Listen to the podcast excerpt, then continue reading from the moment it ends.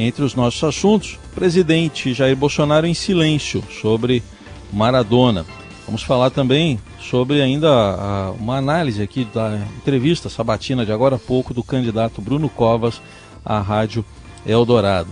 O presidente de olho também nas eleições municipais, tem uma queda de popularidade, dando uma sinalização importante, um olhar para Boa Vista também. É, a gente vai trazer os detalhes daqui a pouquinho ainda falar da eleição na Câmara e no Senado, com uma tendência de uma decisão do Supremo, que é deixar a decisão para o próprio Congresso sobre essa possibilidade de reeleição de quem está nos atuais cargos na presidência da Câmara e do Senado.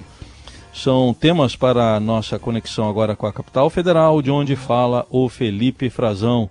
Oi, Frazão, bom dia.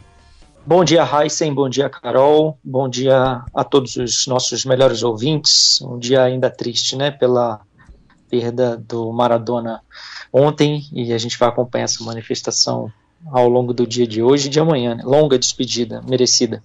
Sim, longa despedida, merecida, com muitas né, repercussões.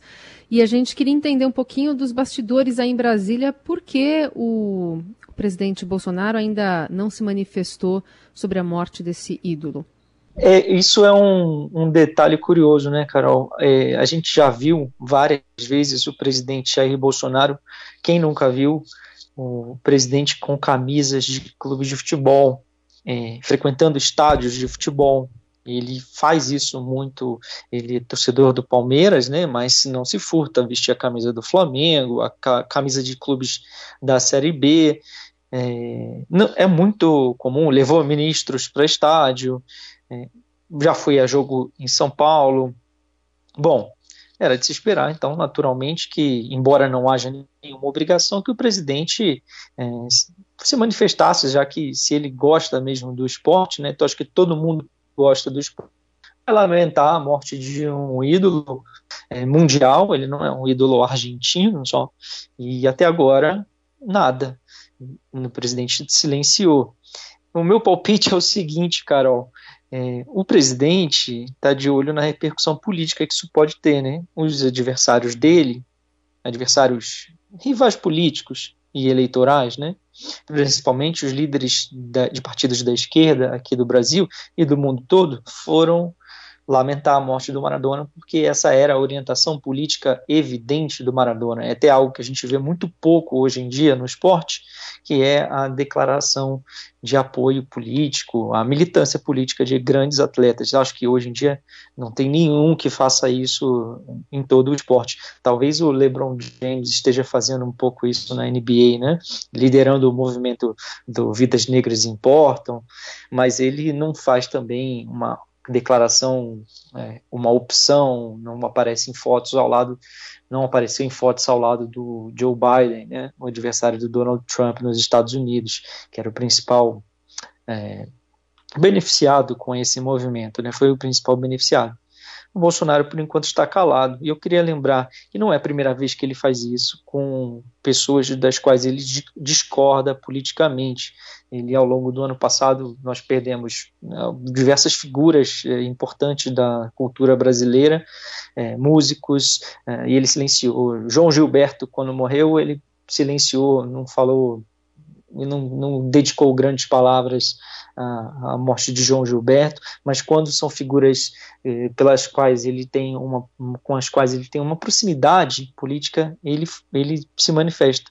E o Eduardo Bolsonaro, filho dele, né, que anda causando nas redes sociais uma série de problemas, já fez, no início do ano, fez críticas ao Maradona porque descobriu que o Maradona era favorável ao regime chavista na Venezuela, e aí pegou uma foto dele com Hugo Chávez, com Nicolás Maduro, e, e fez críticas ao Maradona. Então já era de se esperar isso, né? Lamentável. É. Mas... E é interessante essa, essa, esse link político, porque a gente sabe que o Maradona era fã de Fidel Castro, era amigo, colega. O Nicolás Maduro também lamentou a morte né, do colega. E tem toda essa questão que a gente sabe, polêmica, envolvendo tanto a Venezuela quanto Cuba nas palavras do presidente, né? Sim, e ele, isso aí é, é faz parte da figura, né? Isso acho que isso não diminui o que ele representou para o esporte. É, a questão é que não, não, é a decisão, a opção política de uma pessoa não pode determinar é, reduzir-se a importância dela. É, no, na ocasião de sua morte, né, ou sua representatividade. É, essa é uma opção que é, é, lamentável que as pessoas não tenham mais hoje, né, que a gente não veja mais os atletas. Pode ser assim como a gente vê timidamente também alguns que falam pró-Bolsonaro. E hoje a gente tem um exemplo, né, Heisen, que a gente viu da, da Carol Solberg, é, jogadora de vôlei, que foi se manifestar contra o Bolsonaro e acabou sendo alvo de uma tentativa de punição que não prosperou. Sim, sim, recentemente, mas ela conseguiu aí reverter a decisão. O presidente Bolsonaro que parece que não gosta de gente como Maradona, que literalmente jogava com a esquerda, né? dentro de campo e fora de campo também. Mas temos aqui também uma repercussão, já que você nos traz, né, Felipe Frazão, do que disse há pouco aqui o candidato Bruno Covas na sabatina aqui à Rádio Dourado, sobre, por exemplo, o não, na, na, nas palavras dele, não loteamento de cargos na prefeitura. É, eu queria primeiro parabenizar você, Carol, e a, e a rádio pela oportuna realização dessas sabatinas é, ao longo dessa semana com Covas e com Bolos. Acho que as duas foram bem proveitosas e, e destacar isso. Ele fala sobre, sobre o não loteamento, né? na verdade, é se a gente olhar para o governo dele, da composição, é, isso é muito pouco crível, né, que isso não vá ocorrer, e, e algo, é histórico em São Paulo, é, a, o loteamento das, principalmente com, na relação com o legislativo, né, com a Câmara Municipal, o loteamento das 32 subprefeituras, que ele está falando que não vai fazer, que não tem nenhum compromisso e tudo mais. Mas, ora, o, o Bruno Covas está recebendo apoios no segundo turno de bolsonaristas, ex-bolsonaristas, ou esse grupo de direita, de centro-direita, e está prometendo dar algum tipo de espaço para eles. Né? Ele, ele falou que hoje tem essa declaração de apoio do Partido Novo, de nomes do Partido Novo, eh, deputados, eh, o presidente João Moedo, que está fazendo campanha nas redes sociais contra o, o Guilherme Boulos, e, e o, o, o, Partido Novo é um partido que flerta muito com o bolsonarismo. Né? Então é interessante também, é, para eu destacar um outro assunto aqui, é, ele falando sobre como será a relação dele com o Bolsonaro, né? Que ele vai ter obrigação de trabalhar com o Bolsonaro, que não vai ter nenhum problema com relação a isso, embora ele tenha feito uma manifestação muito forte, que o Heisen lembrou durante a entrevista, que foi aquela declaração de que o Bolsonaro virou as costas para São Paulo. E, e até uma ex-bolsonarista ele está prometendo uma lava-jato municipal. É estranho isso, né?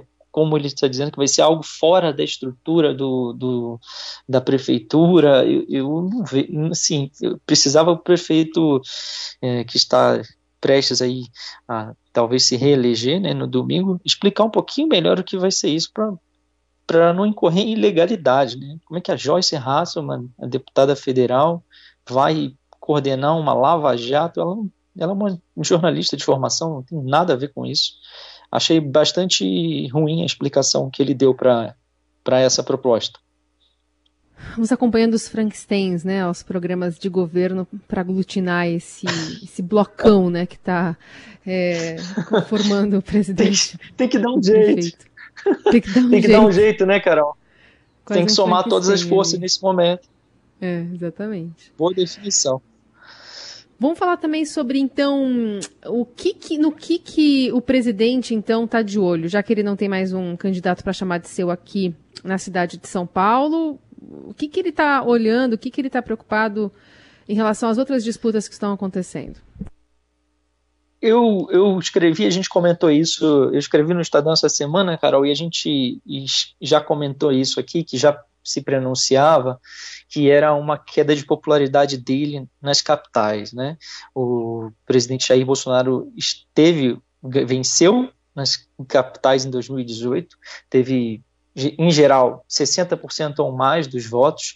Ele venceu as eleições muito puxado pelo voto das regiões metropolitanas, e, e isso existe uma tendência que está se verificando de piora na avaliação dele. E é isso que está preocupando agora o, o Bolsonaro. A gente sabe que candidato dele declarado, disputando o segundo turno em capitais, só tinha dois, né? O Capitão Wagner Fortaleza, que é um dos cinco maiores colégios eleitorais, e o Crivella no Rio, que é o segundo maior colégio eleitoral. A tendência é, hoje, pelo menos a indicação das pesquisas, é que os dois perdem. E o presidente acabou é, declarando tardiamente apoio ao Tião Bocalon, que é uma figura de direita da política do Acre há muitos anos, é, ele está disputando agora a prefeitura de Rio Branco, já foi prefeito em Acrelândia, foi por muitos anos também presidente do Democratas e é uma figura que se opõe há algum tempo ao antigo domínio petista lá na região, né? O, o, o Acre e, e, principalmente Rio Branco é, foram governados pelo PT durante mais de duas décadas é, e agora é, perdeu-se, né? O PT perdeu lá, mas tem uma candidata de esquerda. Então o Bolsonaro fez uma menção ao, ao apoio ao Bocalão tardia e esse episódio de perda de popularidade dele está sendo se confirmando. O jornal Globo fez um levantamento dessas últimas pesquisas do IBOP e em 23 das 26 capitais há uma perda de avaliação positiva do presidente, há um aumento da avaliação negativa, e isso é um indicativo ruim para ele, é um indicativo grave se essa herança ficar das eleições municipais. É claro que isso pode mudar até 2022, mas num cenário de dificuldade econômica, de, de fim do pagamento do auxílio emergencial, como prevê o ministro da Economia barra Saúde, né, Heisen, Paulo Guedes, a tendência é que isso não seja assim tão fácil de se reverter. Ele é dos dois, né? Joga nas duas. Ou, ou, ou não joga. É, e, e tá nervoso, né? Ficou chateado com o, o presidente do Banco Central é, por causa de comentários que ele fez é, sobre o plano para a economia brasileira. Né? O Paulo Guedes reagiu ontem, esse é até um assunto também importante para a gente comentar brevemente, porque ele está demonstrando uma certa irritabilidade e, com, inclusive com membros da própria equipe do governo. Espetou o presidente do Banco Central ontem, né? É, ele foi porque o presidente do Banco Central tinha dito cobrado um plano, né, fiscal para o Brasil, feito um comentário como se ele tivesse é, fazendo algum reparo, né? O Campos Neto, presidente do Banco Central, é um economista que se dá muito bem. Aliás, vou indicar aqui o livro do do ex-ministro Mandetta, fala um pouco sobre essa relação diferente que o Campos Neto tem ou tinha, né, com ele no Ministério da Saúde, com outros integrantes do governo e o distanciamento que o Paulo Guedes tinha com ele na saúde e tem de outros integrantes do governo, como é o caso do Rogério Marinho, ministro do Desenvolvimento Regional, que foi seu assessor direto, né? foi subordinado a Paulo Guedes.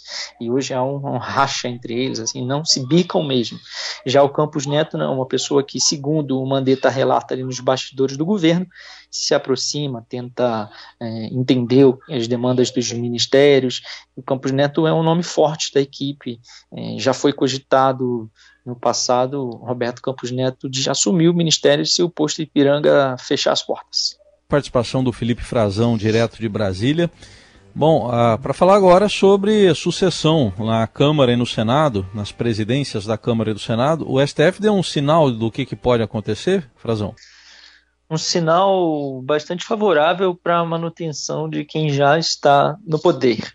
Eu diria que é um sinal verde, muito agradável para o Democratas, né, que tem hoje o comando das duas casas legislativas do país, da pauta da Câmara e do Senado.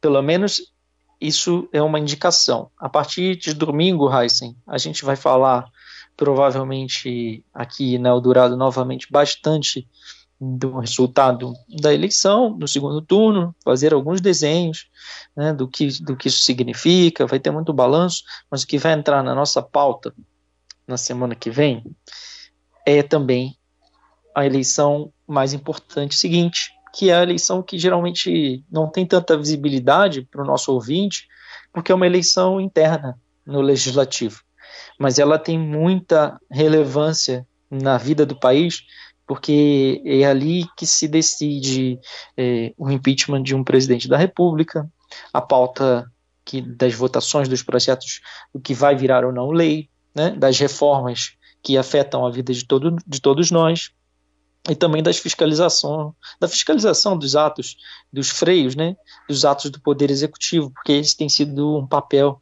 é, muito importante do atual Congresso.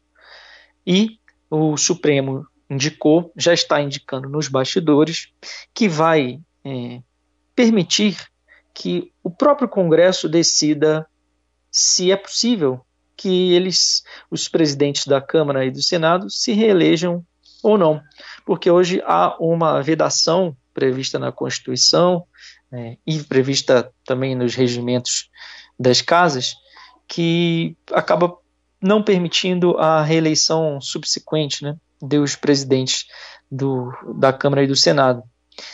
A indicação que temos hoje, e o Estadão registrou é, isso ontem, é de que esse julgamento, que vai acontecer na semana que vem, no dia 4, começa então na, na outra sexta-feira, um julgamento no plenário virtual do Supremo.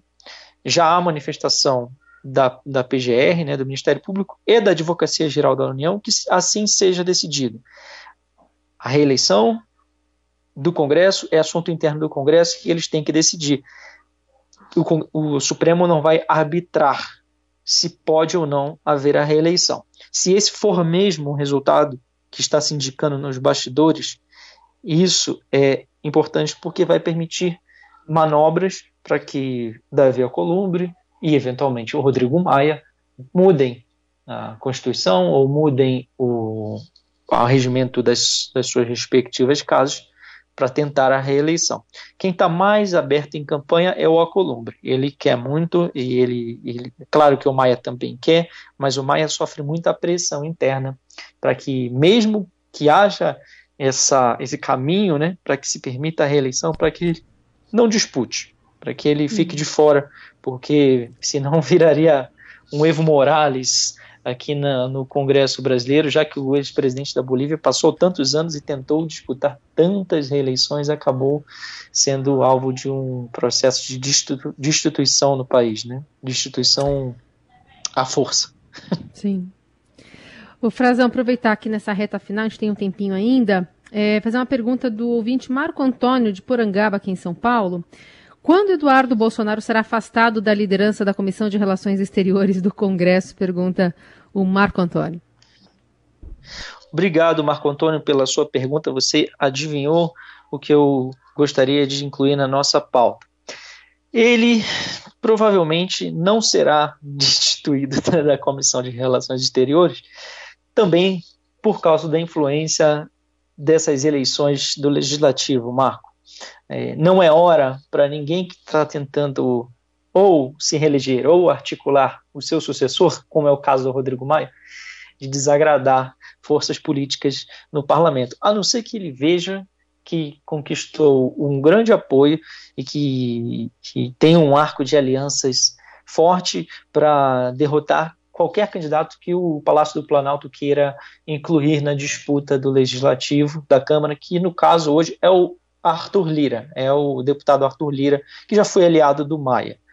Como não, não há essa definição, a disputa ali é, é uma contagem de forças é, complicada, é uma composição é, que não, não vai ser tão fácil para o Rodrigo Maia fazer, porque ele perdeu alguns de seus aliados, entre eles o, o Lira e vários nomes do PP, até gente do próprio partido dele, que é muito é, favorável ao, ao governo ele provavelmente não vai é, reinstalar a comissão ou tentar uma destituição, é, porque por causa das declarações do Eduardo, né, em relação à China, é, que ofendeu a, diplomacia chinesa e está repercutindo muito mal. Existe sim uma demanda do, de deputados de que isso ocorra, mas hoje ele só continua presidente da Comissão de Relações Exteriores porque, na verdade, a comissão não está funcionando, assim como nenhuma outra comissão é, do Congresso Nacional tem um funcionamento pleno nesse ano de pandemia. A gente só tem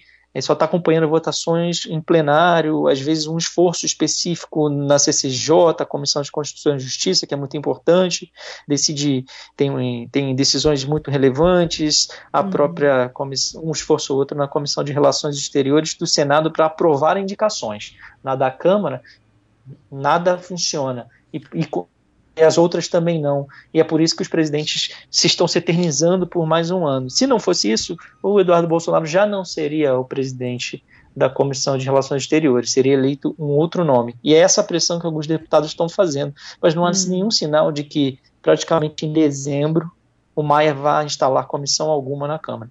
Seguimos acompanhando. E por, por hora, agradecemos o Felipe Frazão pela conexão de hoje, direto de Brasília. Obrigada, viu, Felipe? Até. Obrigado, Carol Heisen. Até.